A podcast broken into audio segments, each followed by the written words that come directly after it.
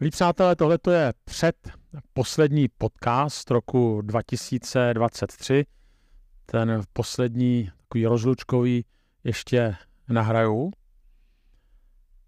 Nicméně pojďme se podívat společně krátce na ten rok 2023 z pohledu naší kultury, civilizace a potom hledejme určité odpovědi eh, v písmu, v božím slově. Když eh, vlastně ten dnešní den, tedy 31. prosince, je zároveň neděle a v tom sboru, kam chodím, byl zajímavý tím, že jsme 31. prosince měli křty. Jednak jako není úplně vždycky 31. prosince tedy neděle, ale dozvěděl jsem se, že tedy před sedmi, dny to, před sedmi roky tomu tak byly, ale to není důležité. Ale křty nebývají většinou 31. No ale to, co bylo ještě zajímavější, že jsme křtili dva kluky a ti patří do generace už ne zetek, ale je to, dozvěděl jsem se to na Wikipedii, takzvaná uh, generace Screen Agers. Screen Agerů. Tak já to znám jako teenagery, ale Screen Agery to jsem ještě neslyšel. Nepodařilo se mi to přeložit, ne proto, že bych tomu nerozuměl anglicky. To slovo screen, tak to vím, že je obrazovka, to age, tak je věk. Ale když slepím screen a age, tak to prostě česky neumím říct takže je to podobně jako teenageři, to taky nikdo nepřesně nepřekládá, prostě teenageři jsou teenageři a screenageři jsou screenageři. Znamená, je to generace, která se narodila po roce 2010, po 2010 dál, do doby všudy přítomných dotykových obrazovek, které vlastně všichni nosíme v kapsách, konkrétně tedy dotykové mobily. Samozřejmě, ty dotykové mobily nosí většina z nás, ten rozdíl je, že oni se do tohoto světa již narodili. Také se jim říká digitální domorodci, no, ale to, co je vlastně na tom všem možná příznačné, je, že když o tom začneme mluvit, o screen agerech, generaci Z třeba, tak to začneme srovnávat s naším světem. Jo? A generace Y a generace hm, třeba Husákovi děti a, a boomři a tak dále. A to, co se asi všichni shodneme, že ten jejich svět, do kterého oni vyrůstali, byl jiný v porovnání se světem, do kterého jsme vyrůstali my. No a teďka můžeme si říkat, co bylo těžší, co bylo lehčí, ale to já nechci v tomhle podcastu. To, co je evidentní, že co se mění, a to nejenom pro generaci těch screenagerů, ale v posledních desetiletích, že ten život se nám v mnohem jakoby usnadňuje. Prostě nosíme vlastně znalosti světa v kapse. No, mám na mysli no inteligenci nebo Google. Když se chceme někam dostat, tak je to otázka pár hodin, když letíme letadle. Prostě když, a asi víte, co mám na mysli, prostě máme mnohé vymoženosti, o kterých se našim rodičům, ale třeba ještě ani nám, tak maximálně zdálo, vzpomínáte možná na knihu Žila Vernat Cesta kolem světa, já nepamatuju, za kolik to bylo dní, ale asi za 30 dní, tak dneska se to stihne rychleji. No ale když někdo, četl jsem nějakou knížku a teď to tam někdo vypočítával a vypočítával ty letadla, internety a teplou vodu a tak a končil, lidstvo se nachází uprostřed zlatého věku. A vzal to z toho úhlu pohledu, že skutečně se máme fantasticky. A pobyl jiný komentář a ten zase popisoval globální chudobu, válku, znečištění ovzduší, migrační vlny a ten řekl, svět se nachází uprostřed doby nového temna. A teďka ta otázka je, kdo měl pravdu?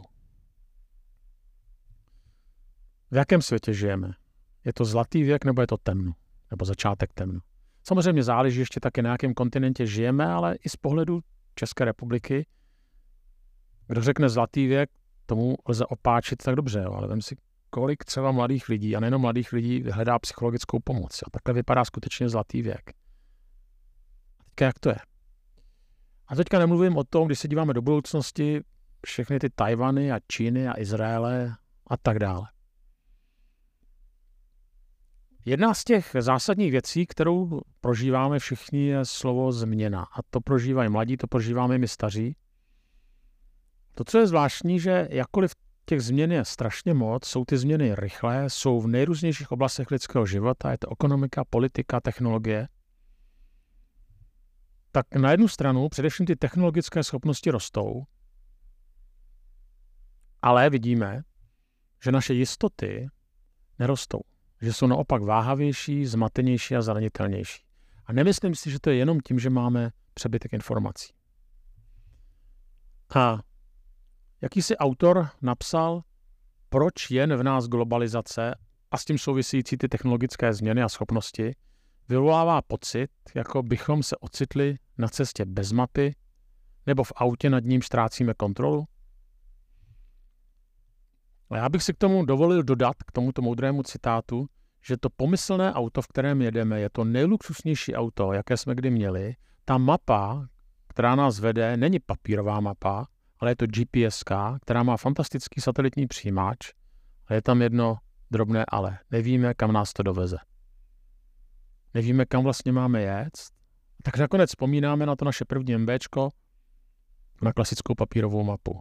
Ne proto, že se nám v tom jelo lépe, protože všude jsme byli pozdě a nebyla tam klimatizace a nebylo to pohodné, ale věděli jsme, kam jedeme. A já tady nechci teďka vzpomínat na staré dobré časy, jak to dřív bylo super a teďka je to hrozný, ale prostě konstatování, že navzdory těm technologickým vymoženostem, schopnostem nám chybí mapa. Známý zesnulý americký sociolog Belach napsal, pokrok se přestává jevit jako úchvatný, když začne být zřejmé, že jde možná o cestu do propasti. Teďka čtu knihu eh, od Miroslava Bárty Sedm zákonů, jak se civilizace rodí, eh, rostou a upadají. A eh, on tam mimo jiné také tvrdí, že vlastně ty, že společnosti vlastně to, co způsobilo jejich vznik, tak někdy způsobilo i jejich zánik. A tady to skutečně může být, ta naše společnost nebo naše kultura, tak to, může být, tak to můžou být ty technologie, díky kterým jsme se tak vyhoupli, ale zároveň teďka vidíme, že nás to také může vést do propasti. Tohle je veliká otázka, před kterou náš svět leží. Na jednu stranu je to uchvatné, když vidíme, co všechno dokáže lidstvo, ale zároveň vidíme, že ztrácíme jakoby vládu nad mnoha okolnostmi a to v nás vyvolává určitý stres a úzkost a to jsou vlastně i vlastnosti, které charakterizují život i mnoha lidí kolem nás a možná nás samotných, kteří třeba i posloucháte tento podcast. A teďka bych se chtěl tedy podívat na to, jak s tou nejistotou, strachem a zároveň hledáním naděje pracovat. A nebudu mluvit jako psycholog, sociolog, to mi nenáleží, ale jako člověk, který čte písmo a tak se společně s vámi do písma podívám. A je to ten známý příběh, jak se Ježíš dostane do bouře s učedníky, je zapsáno u Marka ve čtvrté kapitole. A tam čteme, jak Ježíš eh, řekne učedníkům, přeplavme se na druhou stranu, opustili zástup a odvezli ho lodi, na které byl, nebo na lodi, na které byl. A jiné lodi je doprovázely. Tu se strhla veliká bouře z vychřicí a vlny se valily na loď, že už byla skoro plná. On však na zádi lodi na podušce spal. Učedníci ho probudí a řeknou mu, mistře, tobě je jedno, že zahyneme? Uh, tu vstal, pohrozil větru a řekl moři, zmlkni, utiš se. I ustal vítr a bylo veliké ticho. Ježíš jim řekl, proč jste tak ustrašení, ještě nemáte víru? Zmocnil se jich veliká bázeň a říkal jeden druhému, kdo je ten, že ho poslouchá i vítr, i moře? jedná se o jeden z Ježíšových zázraků, Ježíš tady ukazuje, že má i moc jako Bůh nad živly. Zároveň Ježíš ty zázraky nedělal ve stylu Davida Copperfielda proto, aby nějak exiboval, aby lidi udivoval, aby lidem padala čelist, aby jim ukazoval, co všechno ještě dokáže. Řečtina někdy používá pro slovo zázrak také slovo znamení, pro slovo znamení zázrak, ale ta pointa je jasná, jo? že vlastně nejde jenom o to, co Ježíš udělal, ale především o to, co to znamená. A pokud člověk nepochopí to, co to znamená, tak skutečně potom je to jenom nějaký trik, nějaký kousek, nějaký David Copperfield, tak dále. A tak ta moje otázka je vlastně, co to pro nás znamená. Jak to číst, jak to číst na konci roku 2023, tváří v tvář roku 2024, tenhle ten příběh. Já jsem často, ne často, ale někdy jsem to slyšel interpretovat tak, že nastane bouře v životě, to znamená nejenom v podobě hromů ale blesku, a blesku, ale i bouře životní, v podobě, že vás vyhodí ze školy, že jste nemocní, že vám někdo zemře, máme vztahové problémy, máme různé úzkosti. To znamená, ano, i tady tomu se říká bouře. A tak je třeba volat k Ježíši, důvěřovat Ježíšovi, tak jak to udělali učedníci, a on tedy potom přichází a pomáhá nám. Tečka. A teďka opisujeme, jak to dělat. Se má modlit nebo prostě ho hledat. Právě uprostřed těch svých bouří. Tady ta interpretace jakoby je zajímavá. Na první čtení vlastně jakoby si říká o to, abychom to takhle interpretovali, protože to nakonec taky dobře dopadlo v tomto případě. Ale tady ten, pokud to takhle interpretujeme, tak to má jednu zásadní chybu. A ta chyba je, že v životě to takto dost často nefunguje.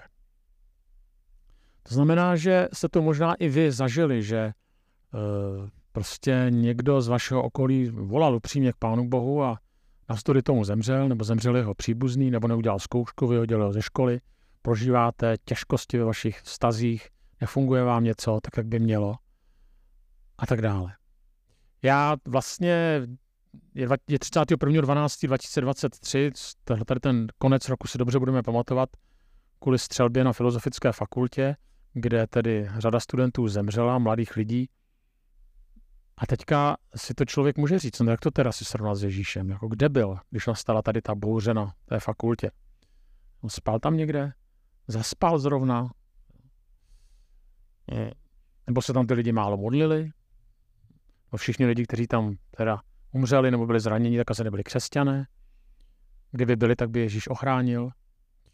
Jo, tak vlastně, jak to teda je? Když eh, tedy eh, nebudeme vykládat ten text tak, jak se to běžně nebo obyčejně říká, tak potom vlastně se vyhneme takové té interpretaci, že pokud správně věříme, nebo vůbec věříme, tak vlastně happy end je zaručen. Jo? Že nakonec to dopadne jako v tom příběhu, že prostě Ježíš se probudí a ta bouře se utiší. To je určitě taky pravda. Já nechci, aby teďka to vyznělo, že teda nemá smysl eh, se modlit, jo? nebo volat k Ježíši, to, co udělali učedníci. Ale na zároveň vím, že příliš mnoho příkladů, kdy to bylo, kdy to je a kdy to bude jinak. A v čem je teda ta pointa? Jak, jak to číst?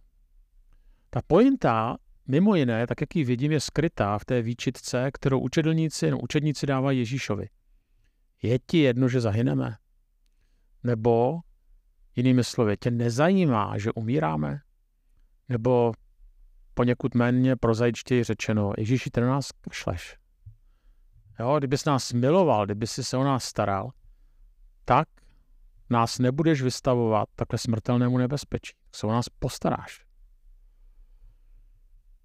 tak člověk by chtěl mít takovou garanci jako křesťan, nebo, jo, nebo i jako ten, kdo prostě se dívá tváří v tvář tomu nejistému světu a říci si, ano, nám se ty bouře přece jenom vyhnou.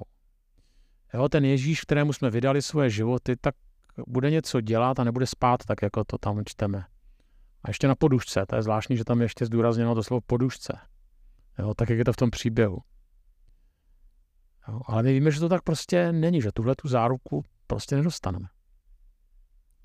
Jako zvláštně ta Ježíšova odpověď, Ježíš teda bouři utiší, a tak bychom čekali, že třeba to nějak učedníkům vysvětlí, nebo se jim omluví, že prostě byl unavený a že je teda nechal takhle vydusit, nebo se třeba omluví, že jim nepomohl s vyléváním vody z lodi, s pádlováním, že nezakročil dříve, ale on jim ještě vytkne vlastně, proč se tak ustrašení. Zase ta otázka je paradoxní, jo? No, proč jsou asi ustrašený? No, protože byla bouře. Protože jim hrozilo, že umřou, že se utopí. Možná se báli, že Ježíš na ně zapomněl, že nemá rád, jo? když je v tom takhle dlouho nechal. A nemohli vědět, že nedopadne ještě hůř.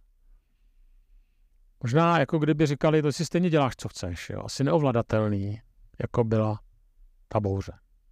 A pak ještě jim Ježíš řekne, ještě nemáte víru.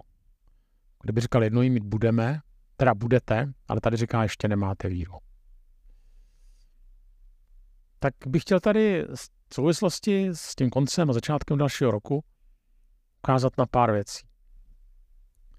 První možná není úplně příjemná, ale prostě je pravdivá, že Ježíš dopouští bouře na ty, kteří ho milují, kteří ho následují a neměl by to pro nás být důvod k panice.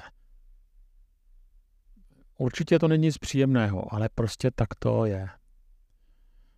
A jde vlastně o to, že ta, ty bouře v životě nakonec přichází, my je nemáme pod kontrolou, tak jako nemáme pod kontrolou Ježíše. Ale to prostě neovlivníme.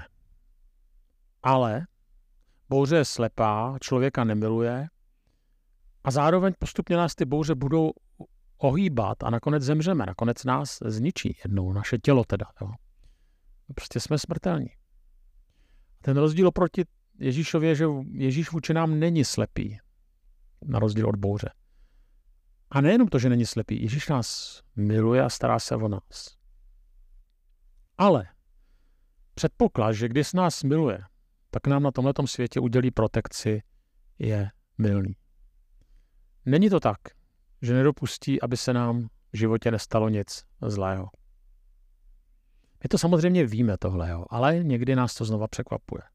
To znamená, utrpení, bouře přijdou a ne vždycky to budeme schopni pochopit, ale to dobrá, ta dobrá zpráva je, že Ježíšova moc je větší než moc bouří. A zároveň z jeho moc, ale i jeho láska k nám není ničím ohraničena. To je ještě důležitější poselství, než že budeme mít jakousi nebeskou protekci. Ta druhá otázka je, když Ježíš říká, kde je vaše víra, nebo nemáte víru, tak eh, my si to někdy vykládáme ve stylu víra tvá tě uzdravila. Tak kdyby učedníci měli víru, jo, tak by to dobře dopadlo. Ale já myslím, že to je jinak. Vám to ukážu na příkladu, který jsem dával. Někde jsem kdysi trošku lezl a tak mi kluci, kteří lezli hodně, vysvětlili, jak je to s horolezeckým lanem a říkali mi, že prostě to hodně vydrží, ale nejenom, že to hodně vydrží, ale že i když to lano už je naříznutý, tak i ty, i ty vnitřky toho lana mají obrovskou nosnost. Jo, to znamená, že to jako někde nařízlý nebo napilovaný tím, že to je jako o skálu, takže prostě to neznamená, že to lano se přetrhne. Jo, zvláště, když po něm leze jeden člověk. No a tak jsem jednou stalo, že jsem slaňoval a teďka těsně po tou osmou jsem zjistil, že to lano je narušené, že nahoblované, nebo ne, jak to říct, nebylo nařízlé, že by mělo naříznulo, ale rozumíte mi, že bylo prostě, no prostě jak se, jak se otíralo o skálu, tak bylo narušené. On, člověk jako se bál, přece jenom s tím mě napadlo, že by se to mohlo přetrhnout, ale vím, že mi kluci říkali, že ten vnitřek laná, a to jsem tam viděl, tam byly nenarušené takový ty vnitřky, takže dost pevný na to, abych dál mohl lézt, jo, abych prostě se nemusel bát, že mě to, že to přetrhne. Tak samozřejmě emocionálně jsem se trošku bál, ale racionálně jsem věděl, že to prostě slezu. Jako není to něco, co by doporučoval tedy opakovat, ale věděl jsem, že to lano vydrží. A tak jsem skutečně mm, slez nakonec, nic se mi nestalo, ten předpoklad, že lano vydrží, byl zcela správný. A teďka, ta moje, a teďka proč to říkám? Co bylo rozhodující, že jsem slezl? Nebyla to moje víra, ale rozhodující bylo, že lano bylo pevné. Bylo to lano, které bylo porušené, ale bylo stále dostatečně pevné, aby mě uneslo. Neslezl jsem kvůli kvalitě své víry, ale kvůli pevnosti lana. To znamená, nejednalo se o žádný placebo efekt, nejednalo se o žádnou víru ve víru, ale byla to víra v lano, byla to víra v pevnost lana. Objektivní pevnost lana. Ten objekt, kdybych to tak mohl říct. A teďka nejde úplně až tak o to věří více či méně v Ježíše. Eh, to se těžko měří, ale jde o to prostě s Ježíšem ve víře vykročit právě tam, kde se nacházíme. Jo, a, a nejde o to si nějakým způsobem vycucávat prostě víru, jakože já mám tu víru a mám velkou víru, tak to půjde. No, nevím, ale prostě já věřím v Ježíše a ne ve svou víru. To znamená učit se důvěřovat, že svět a náš život je v rukou dobrého Boha, který ví, co dělá a který nás miluje. A to je strašně důležité. A to nám potom dává energii jít vpřed, navzdory někdy těm bouřím, které prostě přicházet budou. A tady to nás nevede k optimismu, ale k naději. Optimismus je postoj, ono to dobře dopadne. A optimismus je zakořeněn v nastavení mysli. Jo, prostě optimismus asi člověk může naučit nebo může být přirozený optimista. Naděje oproti optimismu znamená, že člověk svěřuje Pánu Bohu svůj život, svěřuje svůj život do rukou Pána Ježíše Krista a důvěřuje mu, že Pán Ježíš s tím mým životem naloží dobře. Navzdory i některým bouři. Tak jsem začal těmi slovy, že jsme ve světě, kde sice jedeme tím luxusním autem, možná nejluxusnějším ve všech generacích, ale zároveň nám chybí mapa. A ta naše víra, naše jistoty jsou navzdory těm luxusním autům stále váhavější a zmatenější. Možná slovy toho textu ocitáme se v rozbouřeném moři a moc nevíme, kam se ta loď nakloní. A právě v, těchto, v této realitě můžeme slyšet, že Ježíš je ten, kdo je s námi. Kdo nás miluje.